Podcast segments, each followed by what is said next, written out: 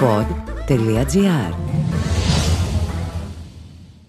Λοιπόν, αυτό το podcast θα είναι ασυνεπές προς τον ε, τίτλο του, διότι ο τίτλος είναι «Τι φάση», αλλά αυτό που παρακολουθήσαμε στο debate δεν είχε καμία φάση πραγματικά, εκτός και αν αρχίσει να προσέχεις πράγματα που βρίσκονται έξω από τη σφαίρα της πολιτικής ας πούμε το Λοβέρδο με ένα σακάκι από το Reservoir Dogs, το Χριστίδη να επαναλαμβάνει και να επαναλαμβάνει το όνομα της Φόφης, το Γερουλάνο να προσπαθεί να μας πείσει ότι έχει ποιητική φλέβα, το Καστανίδη να μας μεταδίδει λίγο από το άρωμα του Ανδρέα, αλλά από την άλλη να προσπαθεί να το κρύψει και λίγο, τον Ανδρουλάκη από την άλλη να μας τα κάνει όλα θολά, ασαφή, προσπαθώντας να πετάξει την μπάλα στην κερκίδα. Ο κερδισμένος του debate ήταν αυτός που δεν πήγε. Ο Γιώργος Παπανδρέου, ο οποίος έκατσε σπίτι, μπορεί να πήρε και τη σκυλίτσα του αγκαλιά και να χάζευε τους άλλους που προσπαθούσαν να επιπλέψουν μέσα σε μια θάλασσα από πλήξη να τους πάρουμε έναν έναν με αλφαβητική σειρά; Ναι, γιατί το πολιτικό περιεχόμενο δεν είναι και τίποτα το ιδιαίτερο. Έκαναν όλοι μονολόγους, καλύτερα να στέλνουν από μια κασέτα, να την ακούγαμε και να την εμπεδώναμε. Οι καημένοι δε οι δημοσιογράφοι δεν φταίνουν σε τίποτα. Είχαν πάρα πολύ καλές ερωτήσεις και έπαιρναν πάρα πολύ κακές απαντήσεις, αφού δεν είχαν καν το δικαίωμα να επανέλθουν, να στριμώξουν κάπως δηλαδή τον υποψήφιο.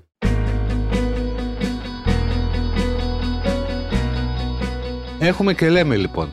Ανδρουλάκης. Βαρεθήκαμε να τον βλέπουμε να πετάει την μπάλα στην κερκίδα για το ποιον θα αφήσει στο πόδι του όσο είναι στις Βρυξέλλες. Τόσο θολός που λες και πίστευε ότι θα μας κάνει να το ξεχάσουμε. Και έκανε ο Αθεόφοβος ερώτηση προς τον Καστανίδη, δηλαδή αν είναι δυνατόν. Ο Γερουλάνος, γοητευτικός, ωραίος, με ποιητικές ατάκες, πρωταγωνιστής από Άρλεκιν. Καλός αλλά δεν χρειάζεται. Θα μπορούσε να είναι λίγο πιο τολμηρός, λίγο πιο εχμηρός.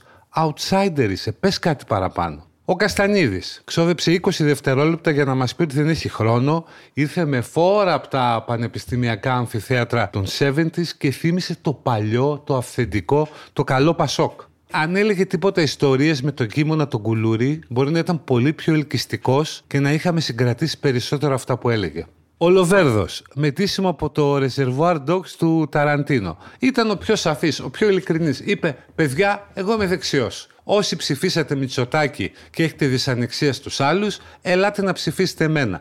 Τώρα, γιατί είπε ότι είχε παρασπιστεί τη θανατική ποινή, ειλικρινά δεν μπορώ να το καταλάβω. Σε δεξιούς απευθύνεται, όχι σε ακροδεξιούς. Εκτός αν κάτι δεν έχουμε πάρει χαμπάρι εμείς.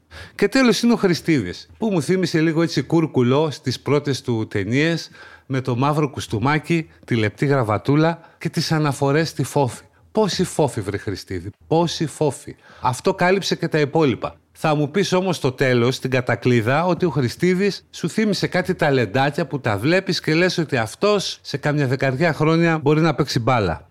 Ποιος κέρδισε το debate? Ε, λοιπόν, κατά τη γνώμη μου, θα σας πω ότι πέρα από το Γιώργο Παπανδρέου που δεν πήγε, κερδισμένος είναι ο Λοβέρδος. Για ποιο λόγο; Γιατί είναι η πιο οικία προσωπικότητα προς τον τηλεθεατή και ήταν και ο πιο σαφής. Αλλά όλα αυτά βέβαια, κοντός ψαλμός Αλληλούια, θα τα δούμε τέλος της εβδομάδας στην κάλπη.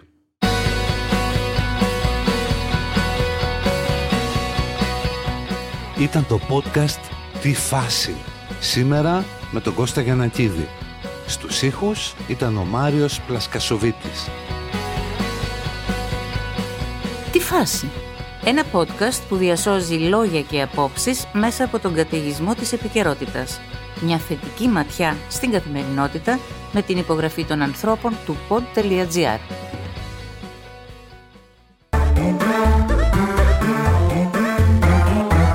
Pod.gr. Το καλό να ακούγεται.